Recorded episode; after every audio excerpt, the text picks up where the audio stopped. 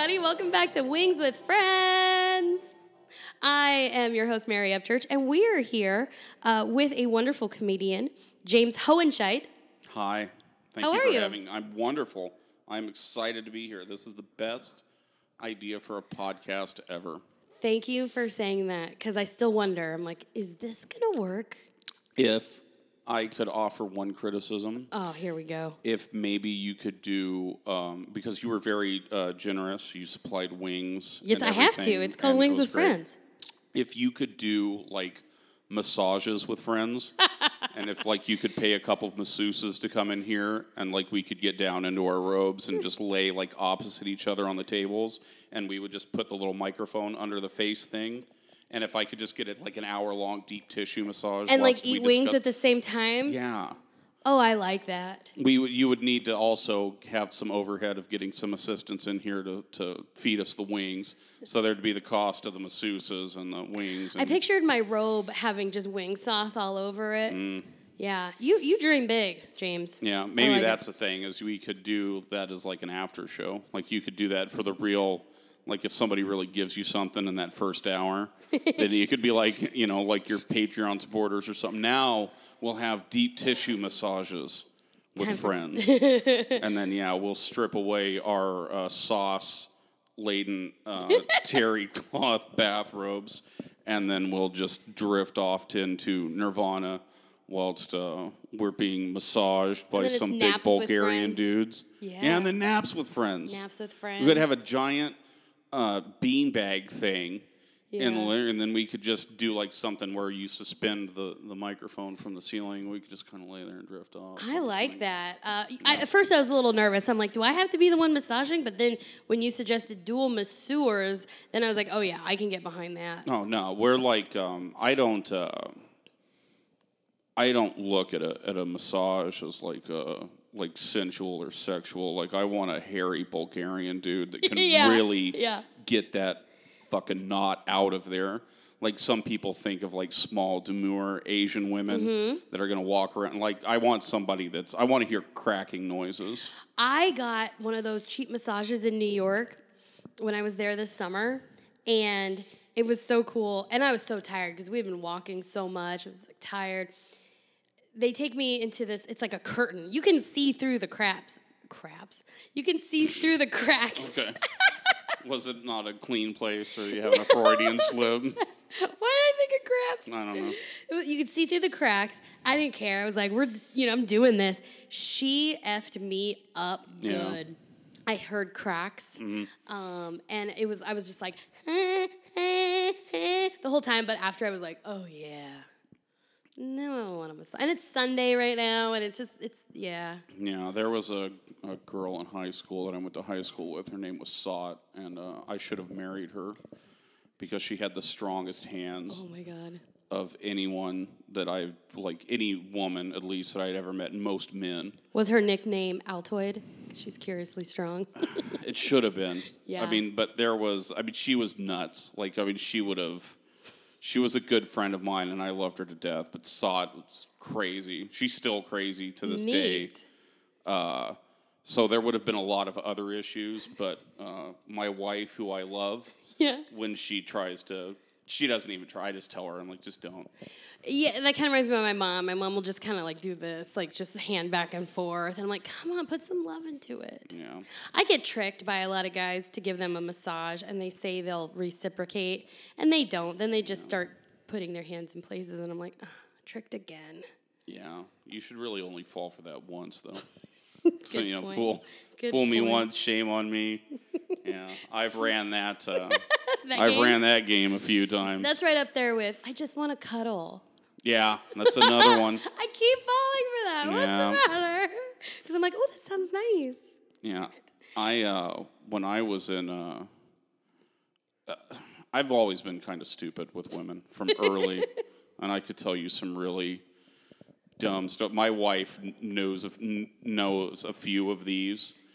Uh, she was there for one of them, which was pretty awesome. Um, but uh, I did that one time when I was in college. Because like, yeah, let's just you know, let's just chill out. And we hadn't. It was a You did this girl to your wife? Oh, no, a different girlfriend. Girlfriend. And uh, and I started drifting off, and she kind of started snuggling up to me like, "What are you doing? Let's, do you fucking lay still, please? I'm trying to go to sleep." and uh, and then so a friend of mine told me like two days later, she was like, "What? What's your deal?" What? Want want to go to sleep? Kind of stupid. Men are so simple, and I, I need to remember that as I have problems with men. Yeah. I think I give them too much credit, and I'm you know what I'm going to work on going forward is being really direct, and listen, direct, oh, directness in in in a in a woman. Oh, it'll drive you crazy. Oh. If you say something you actually mean, if you just say, "Hey, I like you," that's big points. Oh, yes. yeah, that works. Man, I'm still kicking myself uh, over not taking a moment um, it, it- previously. So, so I'm I'm replaying this. Um, I've never had the courage to make a first move. Um, I think I'd like to do that before I die, and maybe just me be more direct because I get all like. I try to say these funny things and like, ooh, you know, and and they're just kind of scratching their head like, what, who's who's this girl? Yeah. Uh, but we'll can, we can talk more about my singleness in a little bit because now I'm sad. Um, just kidding. Um, Let's Pick things back up. boo. But um, James, I'm so happy to have you here, and we had some fantastic wings from Buffalo Wild Wings, and um, we had Buffalo Wild Wings. And what are you doing? Are you I calling me right call now? you, yeah. Yeah, because we're not talking right now. Yeah. Yeah. See, I'm stupid. Told you. Told you I was stupid. I'm gonna FaceTime the person that I'm sitting in front of. I'm going millennial on this interview. Could you talk to me, James, and not your phone? But you're on my phone. I'm talking to you now. Just- This is great. just FaceTime in right now. Uh, no, I'm I'm glad you're here though. We had some Buffalo Wild Wings, and you had this episode will be the Chipotle barbecue dry rub. Mm-hmm. Uh, how did you pick that flavor? Um, well, uh, I was recently introduced to the concept of dry rub, uh, which is I usually I usually get very light sauce and wings like extra crispy, well done, because I don't like I forgot to order them extra crispy. That's fine. They were wonderful though. Uh, but sauce really bothers me. I don't like sauce and Dirty hands. dirty hands and that tacky feeling. Mm-hmm. I hate that. Mm. That kind of thing. Uh, yeah, that sound. Um, and uh, and I also don't really like spicy food all that much. I like a little bit of spice, but Mm-hmm. not too much. So the um, when I discovered those, the they taste almost like barbecue potato chips. And Like then Lay's? It's kind of yeah. Well, they taste like a barbecue potato chip, which is. Uh, I don't eat barbecue potato chips a lot. I usually like plain potato chips. So sometimes, like when I eat barbecue potato chips, it's because I'm feeling crazy. Like I'm like, mm, I'm gonna live out on the edge. So Do you eat them out of the bag or do you pour them in a bowl? I eat them out of the bag. Okay. Yeah, but that bowl, that's that's another step. That's just that's stupid. Of course, there's other people eating out of that bag, but I just try to. I'm very good at compartmentalizing. Okay. I see uh, I see shades of gray. I'm just not black and white. So I just figure I'm like, oh, if, you know, I give a disease to somebody else, somebody's gonna give one to me. That's your household. You guys are probably all shit sharing the same germs. Yeah, probably that. I I know that when uh, when you were a pig and you are married to a clean freak, then you know that she's usually taking care of most of that. You're so lucky. It sounds like she's your better half. Yeah, yeah. You're all definitely. yeah, she's kind of. I mean, uh, you know, she has to deal with uh, a lot worse for me than what I have to deal from with her. So, Yeah. Yes, I am. Uh, I am a lucky guy. and you have kids. Yeah, I have one. I have a 17 year old son. Yeah, we did it one time, and uh, and we were done when he was about two, and we got him out of diapers. We were like, well, that's it, no moss. So uh, that, and I've he wound up being just like me. So I polluted the. I always say I polluted the world with another James. So my so- job is done. That's not bad. I mean, one kid's nice. You can give him all your attention and resources, and Yeah. just don't fuck that up. We explained that that to him when he was about five. He was like, "I want a little brother." I'm like, "You know, you're gonna have to share your things." And he's like, "Never mind. Don't worry about it." Awesome. So you're also um, you're a comedian. Is that how you would you describe or label Yeah. yourself? Yeah, I don't like to. I mean, I do other things, but I don't like to. You know, I'm a comedian, actor, writer, director, producer, Podcaster. podcaster. Um, how long have you been doing comedy? Probably about 12 years, I guess. 10, 12 years, somewhere around there. You get to a point where you just quit counting because it's depressing. Because I should have had a sitcom by now. So I'm just like, I don't really want to think about it longer than you. I, that is true. I've been doing comedy three years. So, and I have a sitcom. So fuck you. No, I'm just kidding. Congratulations. yeah. You think I could be like a wacky neighbor that comes over? Absolutely. Awesome. Um, I do not have a sitcom, but I'm just putting it out there. And I think sometimes in this podcast, I like to treat it like a vision board. Just put your hopes and dreams, and then they come true. Okay. A year ago, I, I didn't have a podcast, and I didn't think I wanted to do podcasting. Then I had an idea while I was eating wings. Yeah. And I was like, this could be a podcast. And my original idea was to work through the, the like native New Yorker menu. Mm-hmm. But then I kind of realized people are picky. And like, if it's your turn, you might not want ch- mango habanero. I would be so pissed off if you asked me to do this podcast. You're like, by the way, the last five people took the good wings. right. I'm gonna need you to eat mango habanero. Yeah. Like son of a bitch. So like why not just make people happy, Right. you know, and give you what you want? And you chose um, Chipotle barbecue, and that's a dry rub. And you said you like that because you don't like dirty fingers. Mm. Yeah. I chose. I kind of cheated, but then again, it's my podcast. I can do what I want. Um, I just got buffalo dry rub, and it was tasty. And I should have gotten them extra crispy. Do you like? Is Buffalo Wild Wings your favorite wing? Uh, pretty much. I don't have one that I would call my favorite wing. I mean, Buffalo Wild Wings usually uh, does a pretty decent job. Uh, so no, and I'm not like a wing. My son likes wings a lot more than I do. Oh, Like, really? That's his favorite place. So by default, that's my favorite place because that's where we wind up going all the time. Yeah, you kind of. I, I I think those are memories that he'll look back on, like when we used to go to B Dubs together or whatever. Yeah, well, not really, because he'll just remember staring at his phone while he ate Buffalo Wild Wings, and while I stared up at the television watching a hockey game. That's going to be his great memories of Buffalo Wild Wings. Um. So, does your wife eat wings? Yes, Cool. yeah, cool, cool. both my wife and my son are more wing purists than I am. Oh. yeah. So we were kind of talking a little bit about like I, I call this the wing constitution. Do you like drummies? Do you like flats? We know you like dry versus a wet sauce. Um, and then I have a couple more questions. But are you a drummy or a flat? flat because my son is a drummy. So uh, my wife and I wind up having to uh, try to get as many of the flats out, and then we can get a couple drummies that he doesn't eat at the end. So that's that's your wing strategy. Yeah. I like that. That's Every love. once in a while, they will order way too many. So I'll eat a drummy early, and my wife will be like, "What are you doing? Those are his." I'm like, "Yeah, we've got a hundred, so we're gonna be cool. He's gonna have all the drummies that he needs. like I just ate one early, so sorry. Chill out. Yeah, just kind of relax. What do you think is like the perfect number of wings? Like if you were gonna sit down to eat some wings yourself, like what's the perfect number? Probably a dozen. Yeah. Yeah, I just that's that's a uh, predetermined number that society tells us is good, but I'd have to agree with it. Yeah, I think I think ten is good, but I like to have the extra, and I like to sometimes be able to trade. Um, if I if I'm curious about somebody else's wings, I think yours has like fourteen. So it's it's all a plus plus from here at Wings with Friends. Oh, We treat you right. thank you. Do you That- do a ranch or a blue cheese? ranch. Okay. Blue cheese is vile. I don't know. Like blue cheese, you're done with me. I don't understand how that flavor profile works. Why people do that? That's disgusting. I try to be open minded. I can't tolerate blue cheese. Fair enough. yeah. Do you do the veggies? Do you eat the veggies? Yeah. Yeah. Just to out of try to get some sort of health and sustenance when I'm eating the wings. I'll force myself to. A lot of people say that for the balance. Yeah.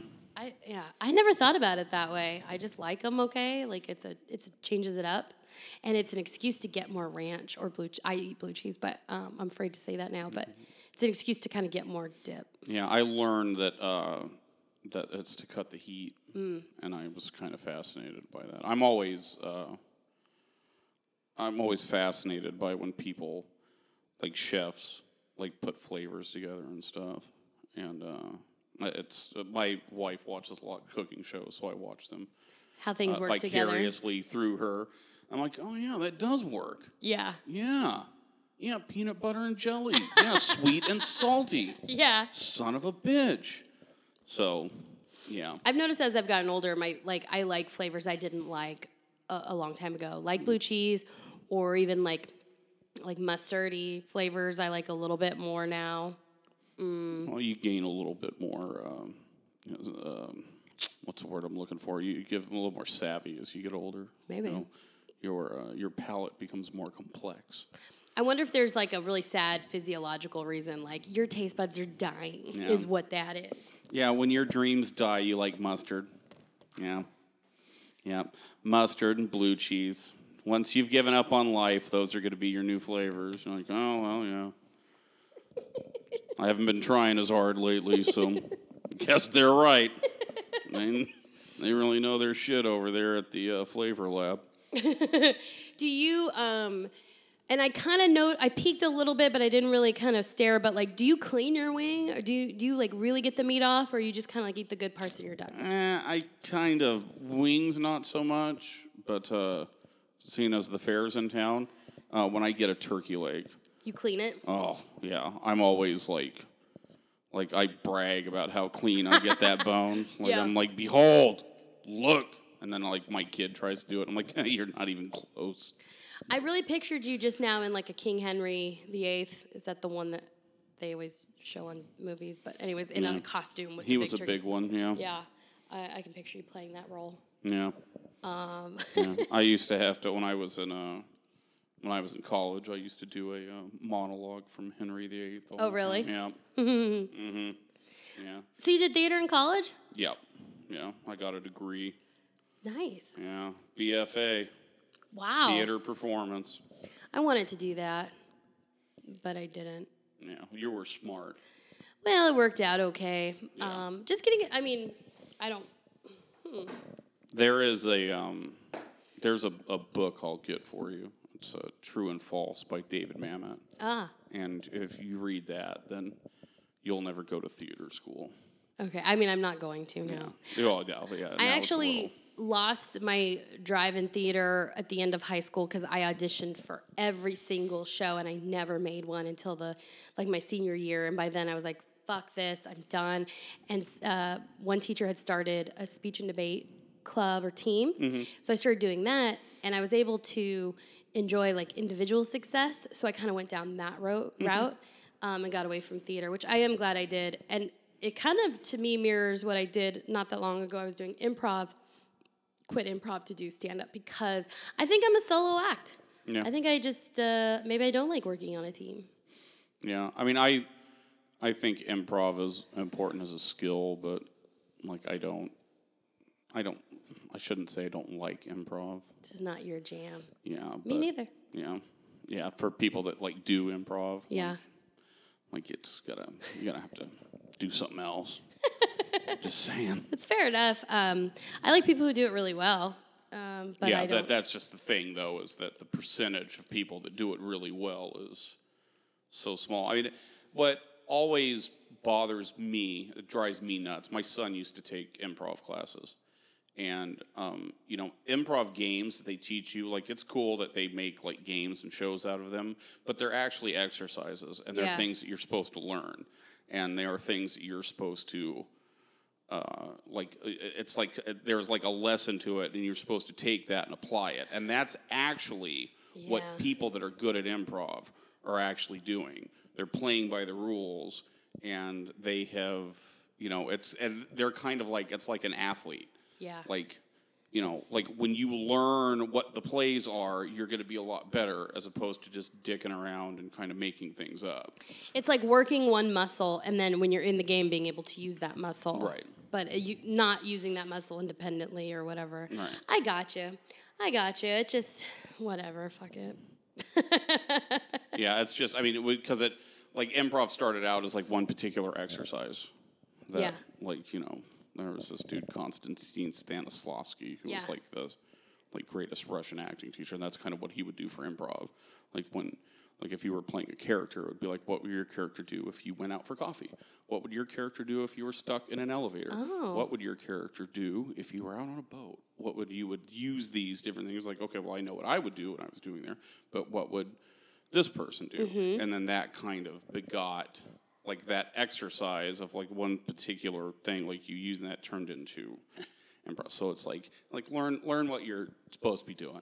And Right. Just quit dicking around these stupid games. That bugs the shit out of me because I would go and see Christopher like th- four times Who? my son oh. Christopher. Oh. I would go see him like four times, like while he was taking his class. I'm like, these little shits are not learning anything. They are still denying every idea Yeah. they're given, every single one, every single time. Can you maybe fix this?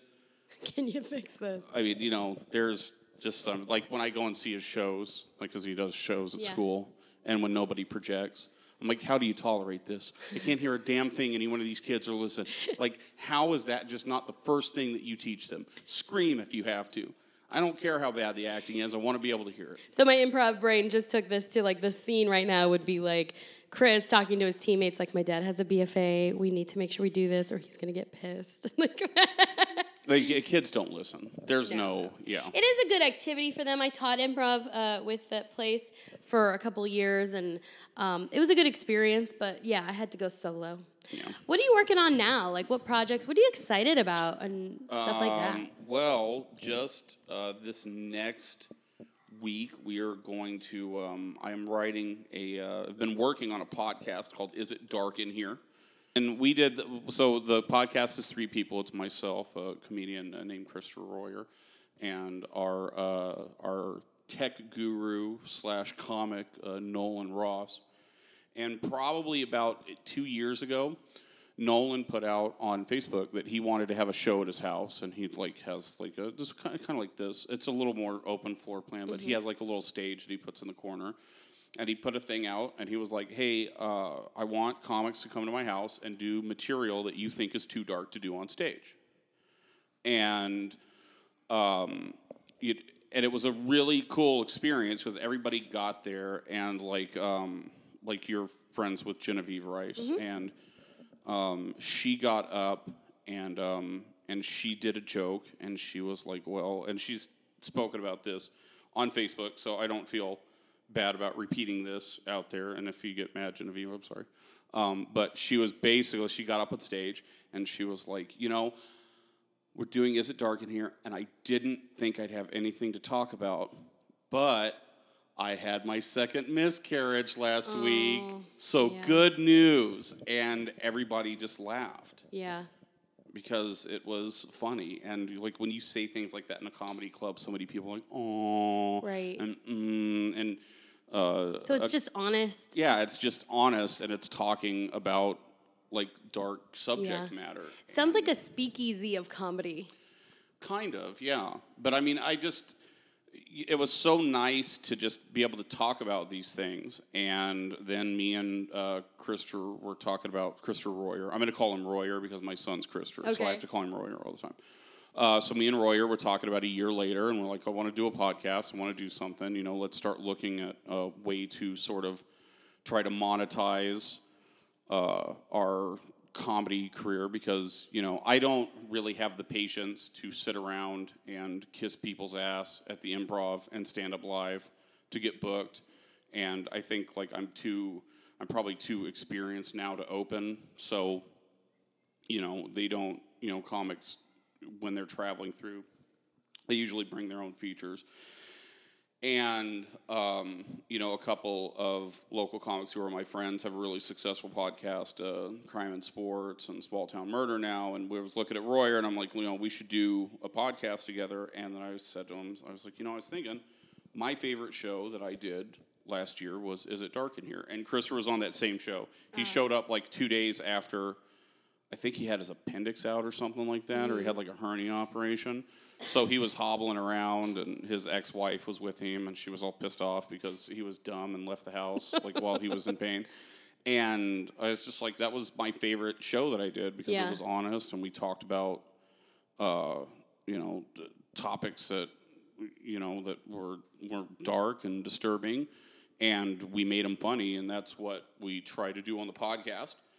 Um, it's kind of a mix of a traditional podcast where we kind of talk about things, and then we also do sketches and um, and the uh, Do you do sketches on the podcast, or Mm-hmm. is that so? So it's more of like a like a, a, a verbal sketch. Well, it's like a com. I mean, the other thing that I was inspired by to kind of do it is comedy albums. Like, Mm-hmm. I mean, we're about the same age, so I don't know if your parents ever listened to comedy albums, but my dad would listen to comedy albums all the time. Like, he would listen to Cheech and Chong, and he would listen to Firesign and uh, Monty Python and stuff like that.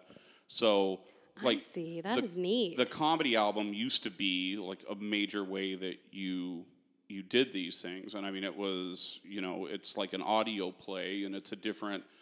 You know, I've learned that you have to write things differently to make them visual when you're just doing the sound. But I mean, podcasting is so big now that you know so many people listen to it. So I thought, well, that might be another avenue to kind of bring that back. And Nolan is an amazing sound engineer. Like he is, and he was used to be a studio musician, so Oh, he wow. writes some mus- original music for the podcast.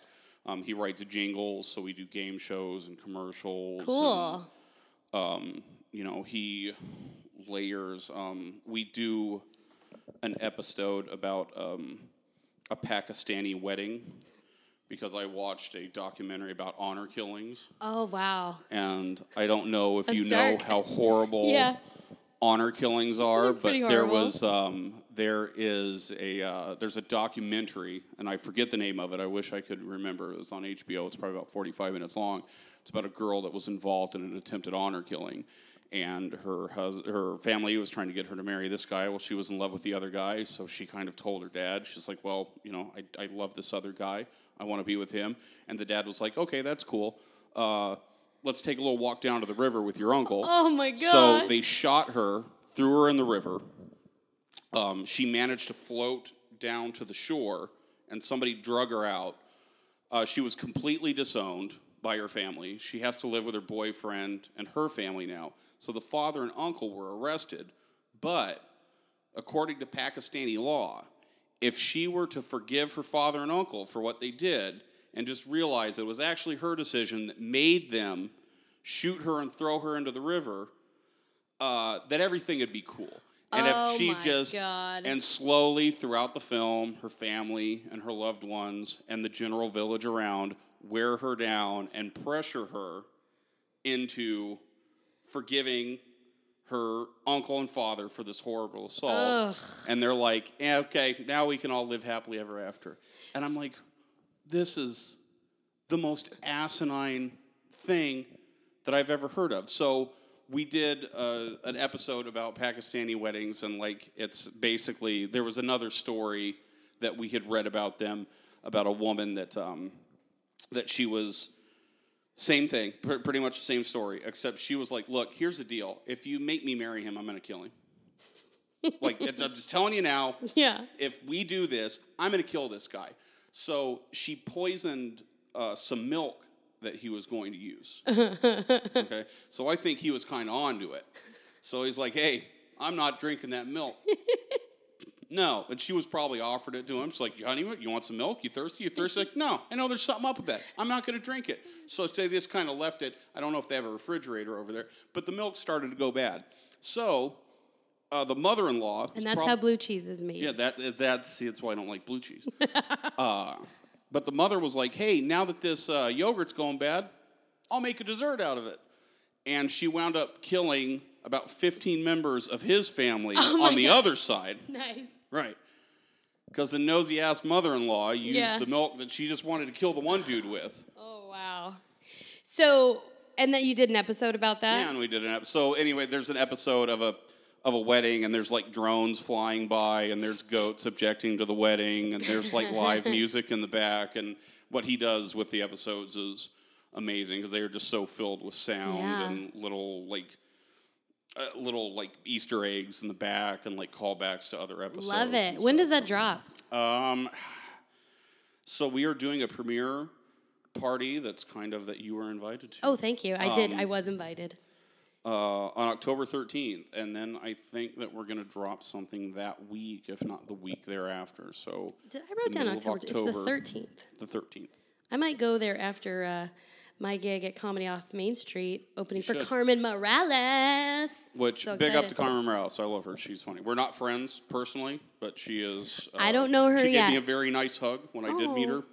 I hope we will become friends. She is. What's weird is you wouldn't think she was a hugger from her act, uh, but she is a very genuine. Like she gave me and my wife like the biggest hug after the show because uh, we compliment her. She's very funny. Well, I'll let you know how it goes. yeah.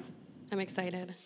But uh, yeah, that's what I'm working on. We're going to put that out. We have about four episodes done, and we have about five more written. And um, it's just a very it's a very interesting process uh, recording them and putting them out, and it has been challenging and uh, and rewarding. But I'm excited to put it out there because I think it's uh, I think it's really funny. I think it's not. Um, I think it's uh, it's original. I mean, it's there's a kind of artistic concept behind it that we're really proud of.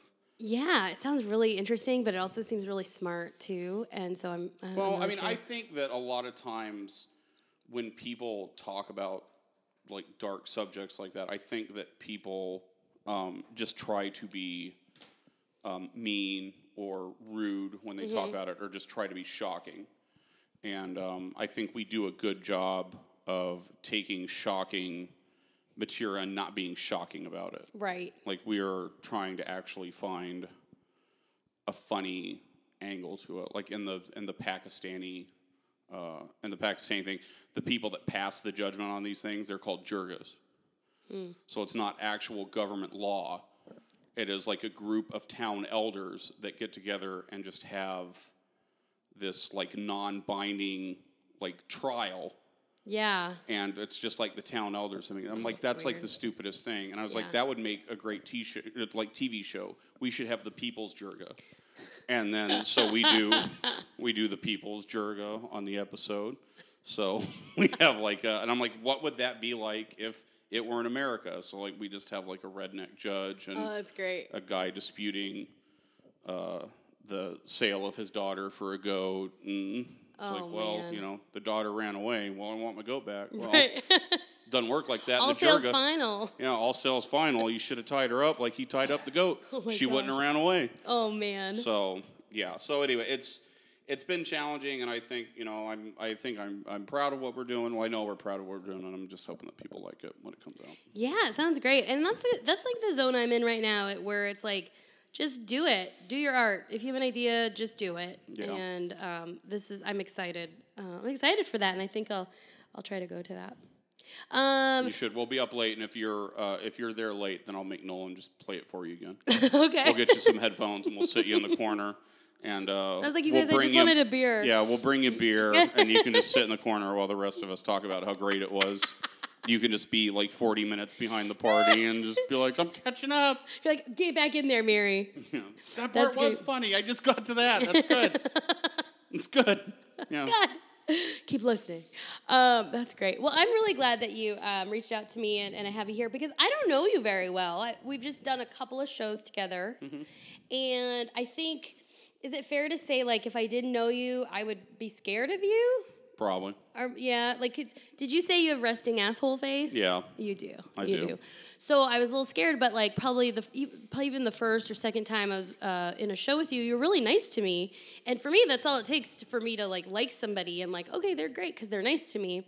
Um, are you are you a friend to women uh, in comedy, or what are your thoughts on that? Yeah. I 'Cause mean, at first I thought I'm like, oh no, that guy. He, uh, I. Yeah, I mean, I don't probably like one. That's what's funny is that you will probably like one. Um, oh yeah, um, one. Uh, like one out of ten people will probably be like James is like the nicest guy.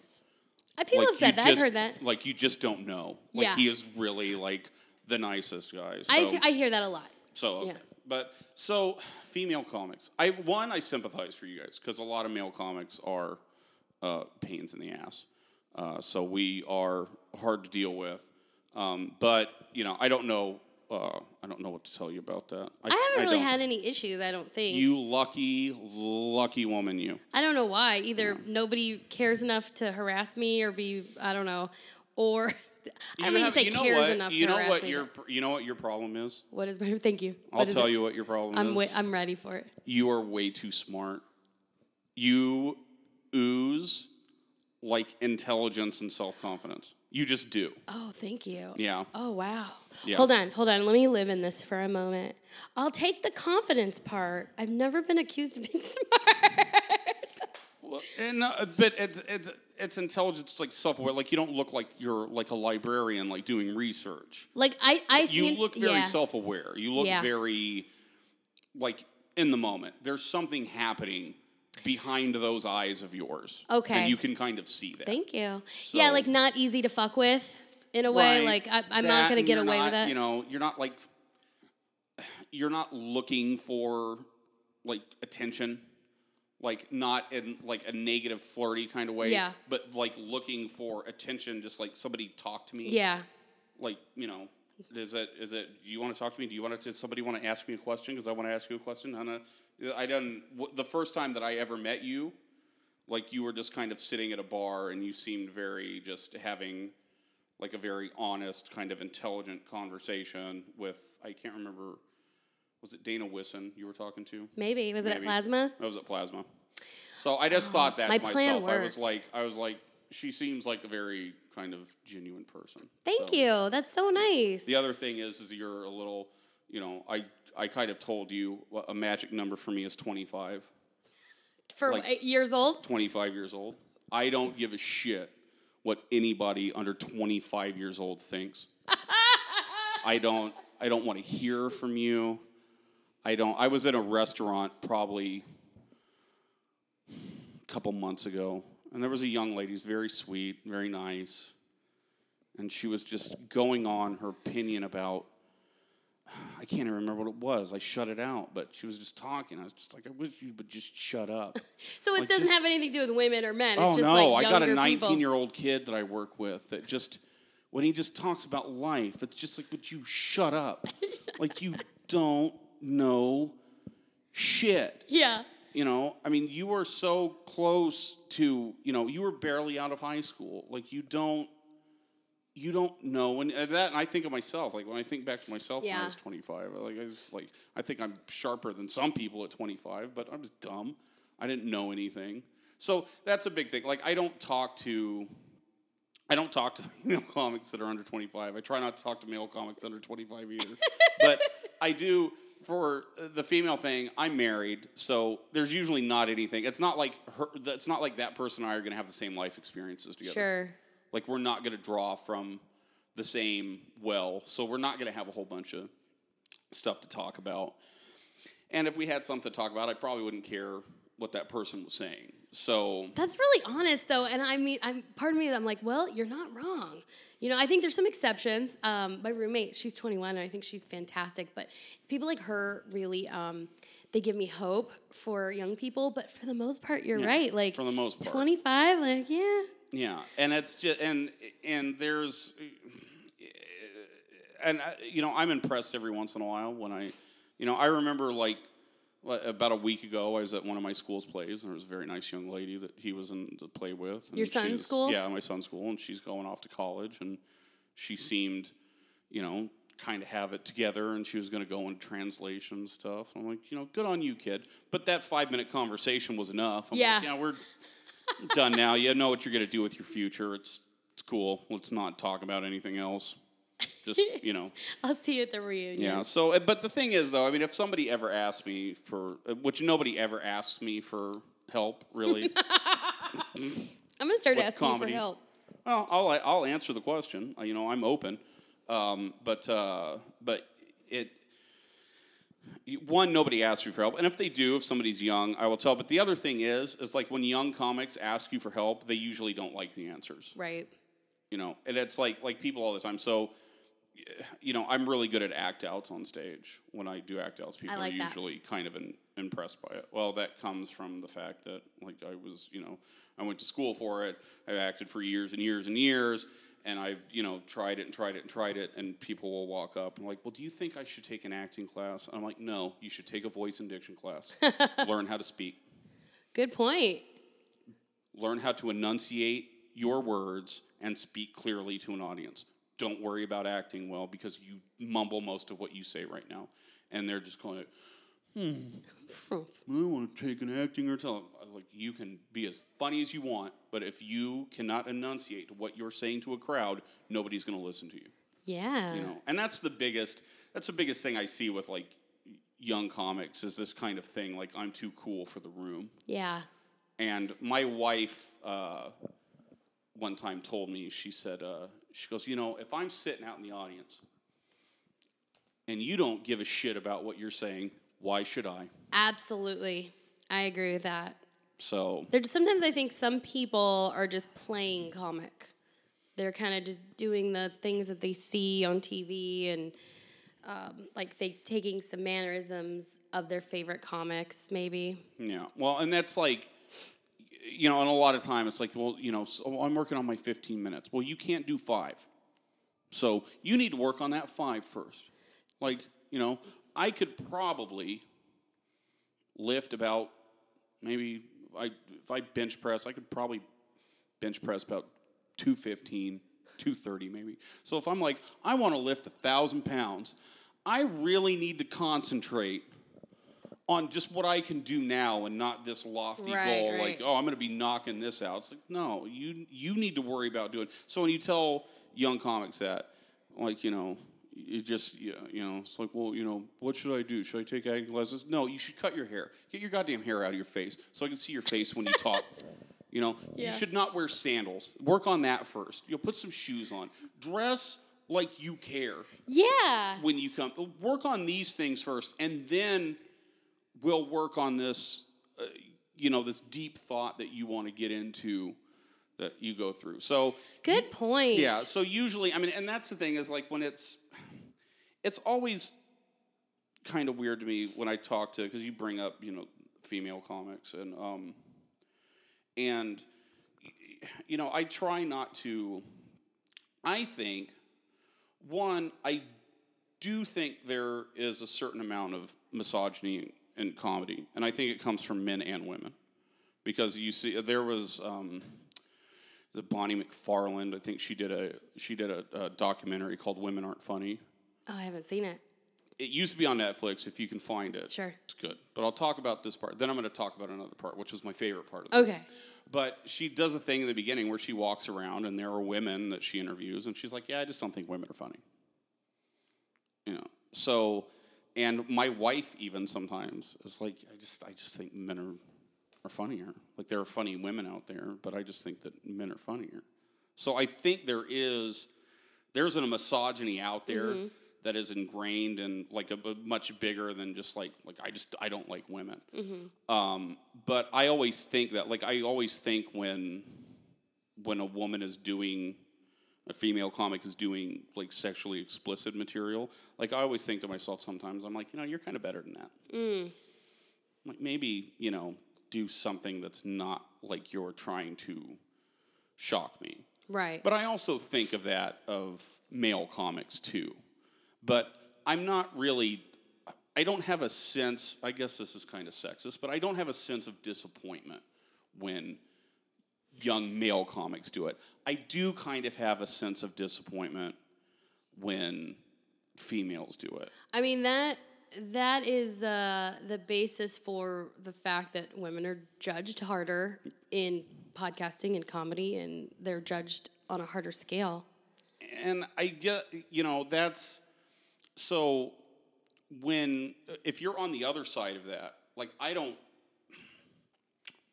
I guess I feel bad about it, but I kind of don't because I'm like, because I'm not like judging you in a harsh. It's just kind of like not not you particular, but like I'm not judging females like in a harsh way, but I am judging them differently, which is not fair. Right. Um, but that's just kind of kind of how I see it. That's fair. I respect your opinion there, and uh, the insight is really valuable. I think too to to hear it from somebody. Um, yeah, it's kind of so in the, the other the other part of the movie that Oh, I yeah. w- that I thought was great that I just I wish that uh, everyone would watch is she hired a makeup artist and the makeup artist was going to do her up to look like a male. Mm-hmm. And when she was in the chair, she was just had this. Con- she's like, "I'm gonna fucking kill tonight." She's like, I've been unburdened Mm. of this thing of being a woman, and I'm going to go out and I'm absolutely. And she was just excited, like she's Neat. just like, I am going to fucking kill tonight. And she went out and bombed, Oh. like ate it for ten minutes. It was absolutely terrible. And her, she's married to Rich uh, Vox or Voz. Rich Mm-hmm. Voss. So I don't know if it's not Bonnie McFarlane, if that's not her name, it is Rich Voss's wife because I Oh, remember his name. And um, and like she was just out on the stoops, like just bawling. She's like, "I'm quitting comedy. I can't do this. Like nobody likes me." So what can't." happened with that? Well, it's just not. It's not easy for anybody. Sure. Okay. Is the lesson that I got from it. Like Yeah. it was like, well, this is a male-dominated industry, and it's well, it's not easy. It's not easy for anybody. Yeah. And I thought that was really interesting. It's really honest of her to put it in the film yeah. And I thought it was really brave. It's a really brave film because she looks at a couple things, and it's like you know, I mean, anything when somebody puts out they are questioning a belief that they have, and then there's some of it's like, eh, maybe I'm maybe I'm wrong. Like I always think that's amazing and brave of somebody to do, but that's the thing is it's not.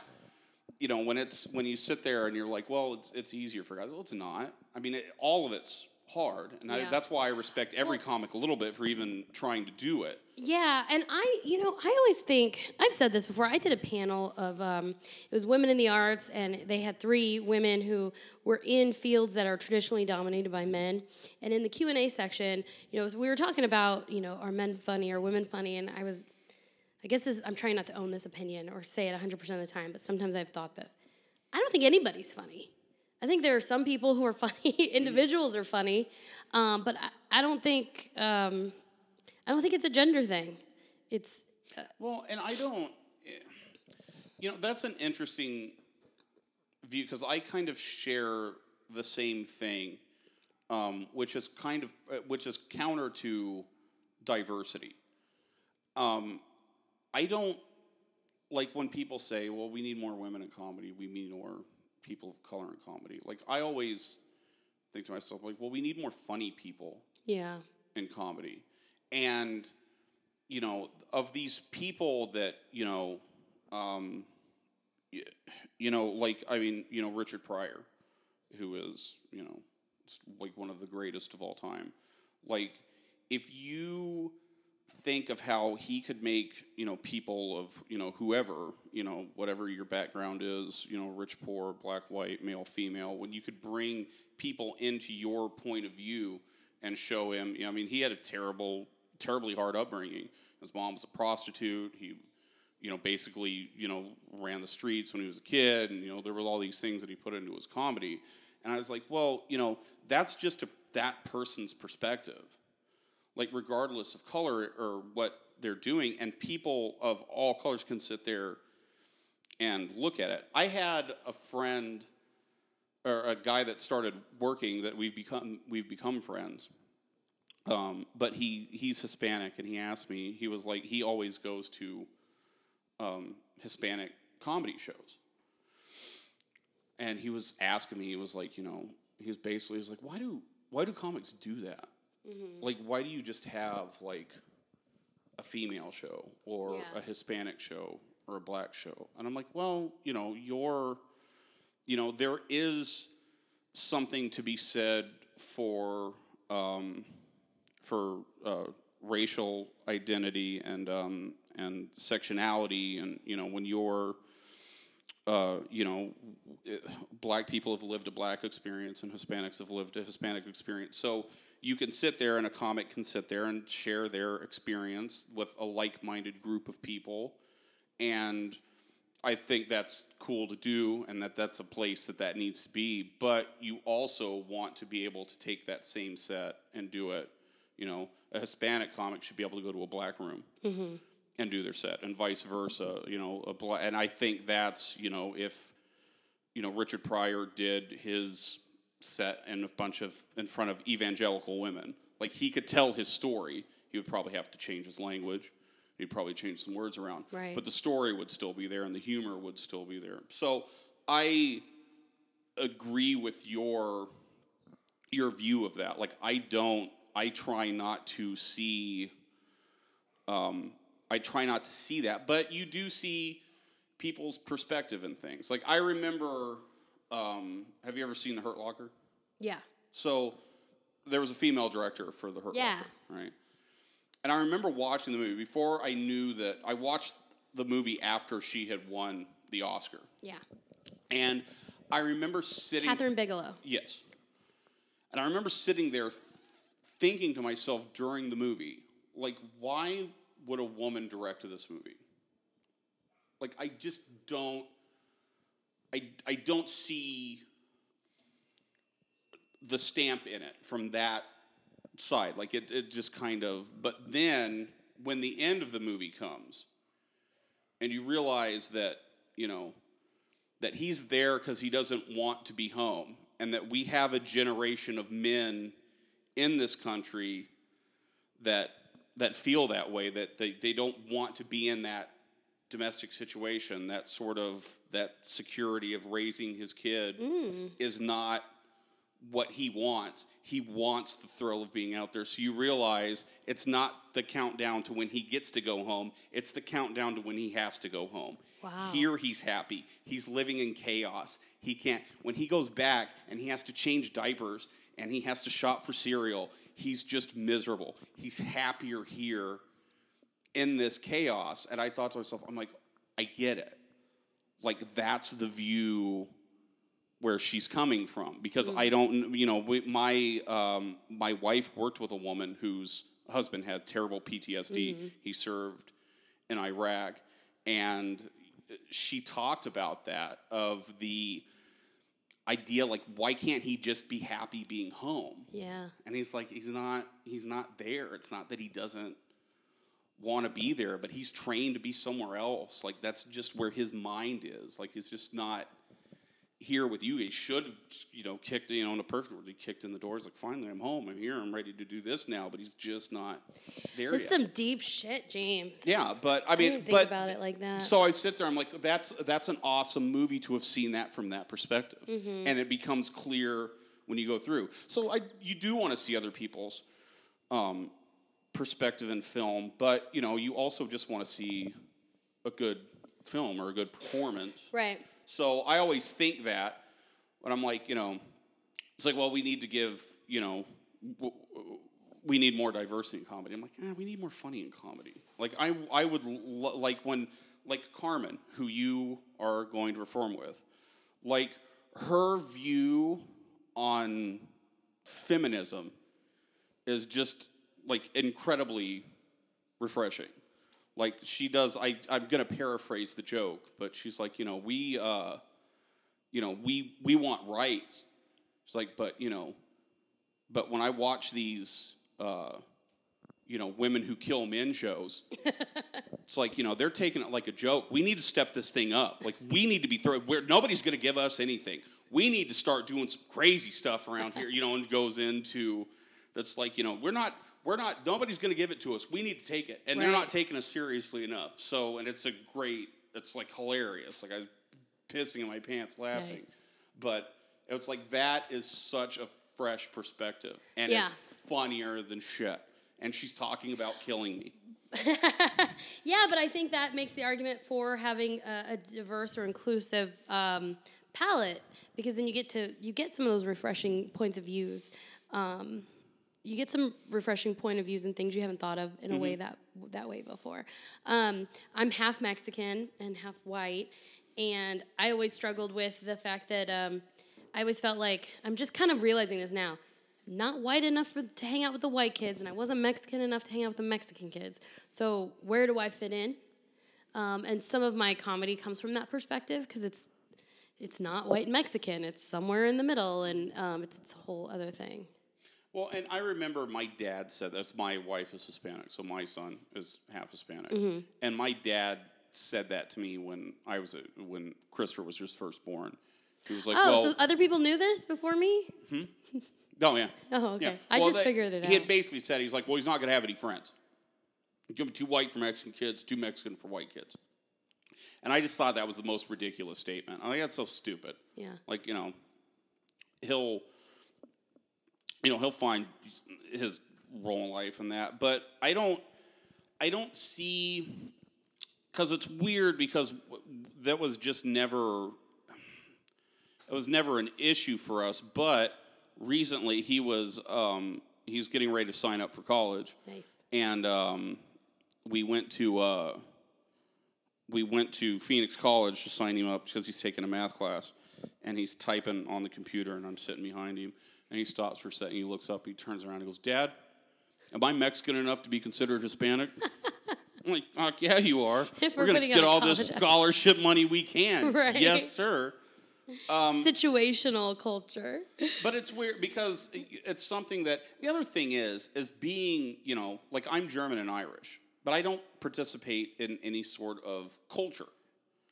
So I take for granted that my wife does want to expose him to some of her culture because I mean her being Hispanic, she was vo- very very much more versed in her culture Yeah. than I was in mine. Like I don't speak German, I don't speak Irish. I will go to Irish bars to get drunk, but like I don't there's not like a favorite Irish meal Yeah. to me. I probably couldn't name you a German dish. I don't eat anything. Right. So there's nothing in my culture that I participate in. I basically just participate in the bland blanket Caucasian American culture Yeah. that I was growing up in. So it's always weird. It's I always do try to make an effort to, um, you know, but I mean, it's not my job to expose him to Hispanic culture. It's kind of my wife's duty to do that. But it, it was always weird to me because, and, but there are things. It's like he loves his mom's rice and beans. Yeah. And you know Andy Steinberg? Uh, I know who he is. Yeah. So Andy is half Jewish and half Mexican. oh, I didn't know that. And he was like, he was like, it's. He goes, that's the weirdest thing. He goes, whatever you are, you love your mom's rice and beans. Yeah. He's like, that's just something. He goes, I don't know what that is. He's like, but everybody who's got a Mexican mom thinks that their mom's rice and beans are the best Oh yeah, mine beans mine are the best. in the world. Yeah, that's funny. So it's it's interesting that and that and I I don't know. Uh, That's the other thing is that when you you know, you kind of eh, you know, I ride the fence all- all the time on um you know, thinking that, you know, culture is no big deal and we should all kind of assimilate and get along and that identity is actually very important because as you diverse as you bring in diversity and inclusion you should bring in those pieces from each thing so it, it's it's interesting having a mixed race child in that but my Yeah. wife is very uh, she has her foot in the white world very much Yeah. so she's not as when she was growing up, she spoke very well and she was really she got good grades. She was always so all of her family would always tell her that she was too white. Oh. Like she was like, You're the white one in the family. Oh. So she would get that all the time. So then when her and I, when like when Chris was around his cousins, they're like, Yeah, he's pretty much white. Like he's like Yeah, I we've feel lost like- him to the other team. I feel like back then there wasn't a push of like we need to preserve your culture. We need to. It's like uh, everything I learned. I feel like it was once I got older and once I like sought it out on my own. so is your your mom is My Hispanic? mom is Mexican, and like she's really Mexican. Like like most people can't understand her English. That's how Mexican. and did she she have a very large family? We have a big family on her side. Does yeah. your dad have a large family? Or Yeah. see, because that's kind of weird thing about me. My family's almost non-existent, Oh, okay. and my she has a reasonably large family. Yeah. She doesn't Okay. have what I would consider. I know people who have much larger Sure. families than her, um, but that's also kind of an interesting thing to me because of the the family dynamic and what I would have expected him to have gotten a lot more um, of the Hispanic culture from his family than he did. It's kind of weird to Sure. me where he's where he's at with that. But I also think that that's kind of the way you know as as the melting pot continues to melt. I also think that's kind of that. And he's also gone to really white schools, Yeah. Yeah. so that really kind of hasn't helped either Um. I. or hurt, I guess. Right. Yeah. Is your wife pretty supportive of, of your comedy endeavors? Eh, she doesn't. I mean, there's a lot of. I'm very disorganized, so like, there's a lot of. Oh shit! I forgot I got a show, and there's a lot of. You know, oh, it went long. Um, but she's uh, she is supportive. It's I don't I don't make it easy for her to be supportive sometimes because I really am kind of disorganized a lot and like you know today you know we did a podcast in the morning i'm doing your podcast now i got to help royer record a show tonight so it's a lot of busy and running around and so she tries to be supportive but uh, She's like, I uh, I need you here. yeah Dang, go home. yeah, I make it. I make it. I make it difficult for her to support me sometimes, but she is. I mean, she. That's the other thing is it's. I think it's very wearing for somebody that's not a comedian to put up with a comedian. Right, right. Like it. I don't know what that's like, but it's just me. Well, it's just like you know, it's like that thing. It's like why does everybody? Why does everything have to be a joke? Oh, I just- I don't know, because it does. I was on. I was dating somebody, and uh, he was like, "Why are you making fun of me?" And I'm like, "I'm sorry. It's just what I do. I'm Like, stop being so stupid." Yeah, I would think. I would think it would be very. Uh, Maybe that's why I'm single. Well, it's probably intimidating for. Well, we talked about the smart earlier. It's probably intimidating if, like, you're, you know, if you're funnier than a man, I think that'd be very intimidating to the man. Hmm. I think if he's not as witty as you are, I think that would be something. That's a big thing to try to get women to laugh. You know, that's one of the struggles for oh, us. Oh yeah, that's kind of like know. how you know you're advancing things. Right. They're laughing. Oh yeah. Yeah, and if he's trying to make you laugh, and you're just like, that premise was shit. Well, Like it- you got to work on your punchline. That's not. I tell you, going through my head right now was kind of like a whole. It, it probably would have been a romantic comedy of me, like, okay, let me not be myself to try to find the guy. But the answer is always, you just got to be yourself. So somebody meets you kind of right where you're at, and then you walk forward together. Yeah, Which I've been I saying a lot lately. I always say that when people like when you know when that advice of just be yourself. That's not always the best advice for everybody. You'd be okay being yourself. There's some people that mm, well, you in one respect, else. it's working okay for me, but in the relationship part, it's it's not, and that's okay though, because I, I I like my life. Um, and and when the right person comes along, like I don't want to settle, you know. So, what's the best thing that's happened to you in comedy? What's like your favorite thing? Just like James won. I probably after I was doing comedy probably for about a year and a half, I won a comedy contest. Ooh, which one? Uh, it was way before your time. It was called Comedy Slam Fest. It was the initial Comedy Slam Fest. Where was that at? Um, it was at a bar that used to be called the Sets. That was over on where Monkey Pants is on Okay. Southern and Mill. Yeah. it was like caddy. It's where the the uh, uh, LA Fitness is now. Okay. that used to be like a giant like performance area bar. And You um, won the whole thing. What I was won the prize? whole thing, a thousand dollars. What? Yeah, it was a thousand dollars, and it was all in one dollar bills. I got a suitcase full of one dollar bills, and a professional wrestler escorted me out to my car afterwards to make sure that I wasn't rolled in the parking lot, wow. and I had to drive and go to work. Yeah, which was awesome. 'cause I was like, I went from like the highest high to like, yeah, I'm gonna go back to work now. oh. And I didn't know anybody. I was there for probably like three weeks, so I had to stuff a thousand dollars in cash into my locker at the Home Depot, and uh, like I wedged it in and locked it down. I'm looking around. I'm like, I wonder if anybody saw that. And uh, but it's funny because I think that comedy contests are like the stupidest thing. Um, it's just a stupid. I just I don't participate in them and they just really are. To, but the thing is, is what I always think is funny is like you know, I tell people all the time, comedy t- contests are bullshit. They're bullshit when you lose, and more importantly, they're bullshit when you win. I, I I would agree with that. Somebody told me once before I did any contest or anything, uh, it's not about winning or losing. It's about how you act when you lose and how you act when you win. And I always took that like it's not about who's the funniest or whatever, but.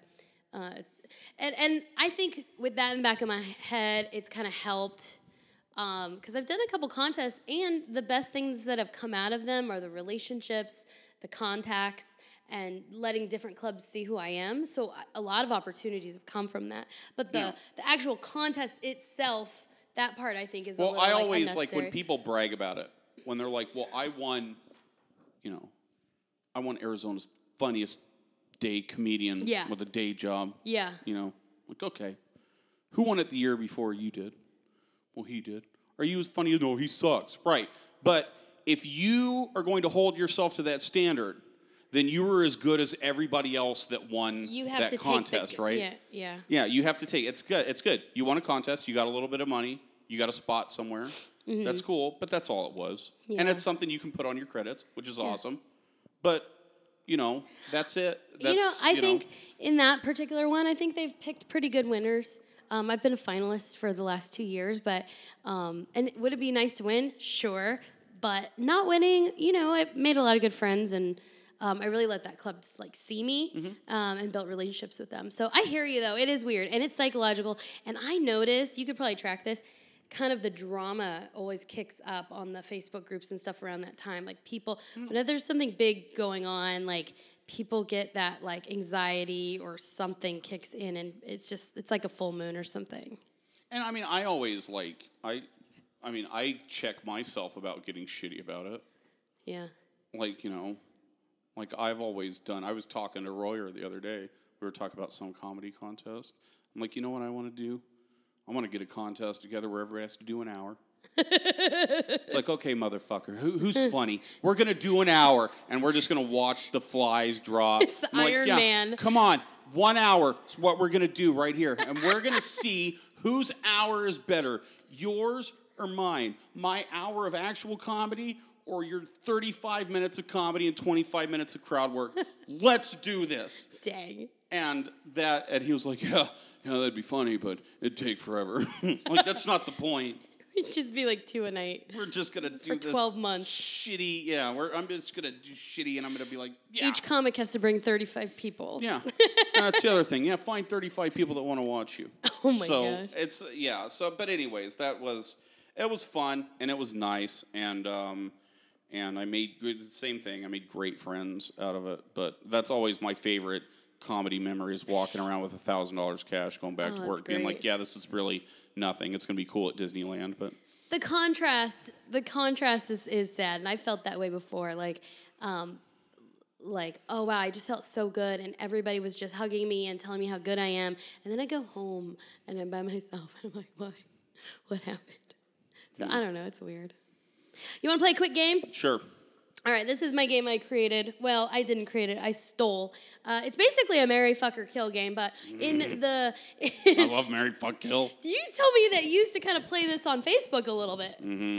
Yeah. how did you do that I would uh, anytime I would. I started. I quit because uh, a friend of mine's feelings got really hurt, and I won't say who she is.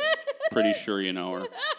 Um, but uh, but she got. But every time I would see a, a picture of three female comics. Now usually, it would be like it would be three female comics, and they'd have their arms around each other. Yeah. and they're like.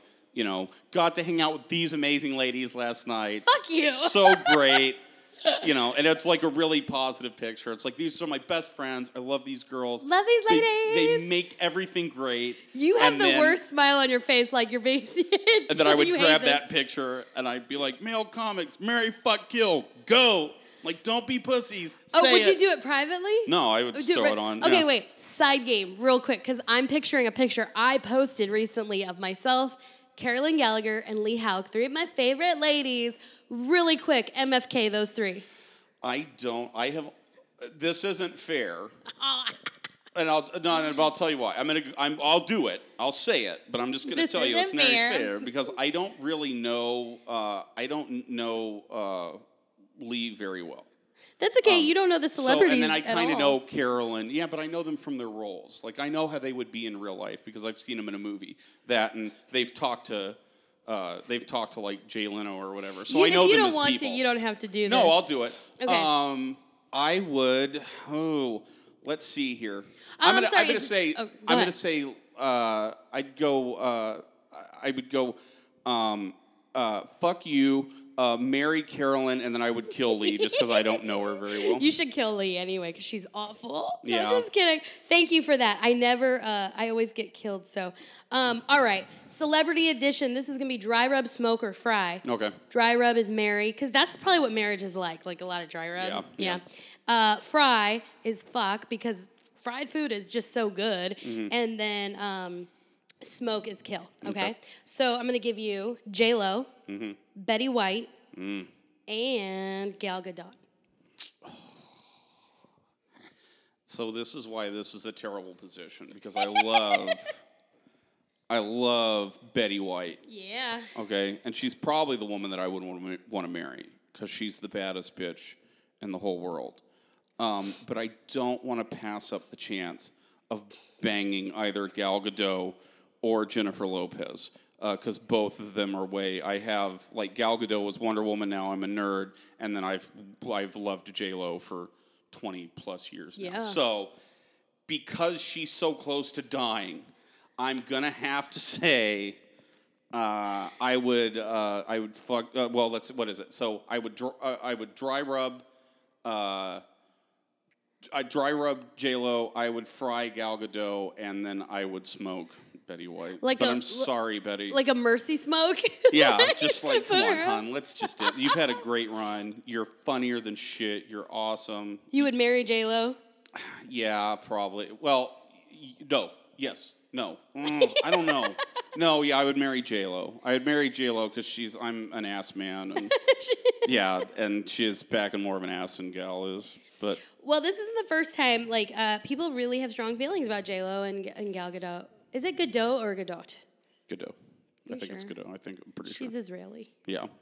Which that's the other thing is I I um I had a customer that used to that used to Israeli one an Israeli accent is one of one of the hottest accents out there, and they're when you get to talking to Israelis, they're insane. like the things that Yeah. this would come out of. uh, She was an interior designer, and I'd sell paint to her, and the things that would come out of her mouth were just crazy. I She sell Munich. like, yeah, she was just like she was just like she would tell me she would be like, you know, all of these gay marriage things. She's like, it's fine, it's whatever, but we're going to be marrying dogs soon. It's going to oh, corrupt our entire culture. Like we can't do this. I'm like, oh my god, you are so beautiful, and you're saying such stupid things. I'm so turned on right now because you are so detached from reality. Yeah. And she's just like, you know, she's like, I'm fine with lobbing missiles into Palestine. I mean, we need to get rid of these people. They're crazy.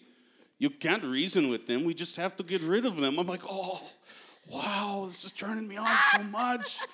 It's like you're a Nazi, but you're not. You're just the people that suffered from genocide, Right. and you're talking about doing it to other people. This is great. So, Oh, that's funny. Every Israeli or person from Israel I've met, I mean, they have these like blue eyes and like olive skin and these dark eyebrows, and they're just so handsome. And like, even the women, they're very handsome. yeah. shit. Interesting. Yeah. So, yeah. Well, good crazy. stuff, James Hohenscheit. Yeah, I had a lot of fun. Did you? Yeah. You just saying that? No. Did you like the wings? I did like the wings. Good, good, good, good. Well, thank you so much for being here. I think we can wrap up at this time because it's Sunday and uh, you've got like things to do. Yeah, I gotta hit the bricks.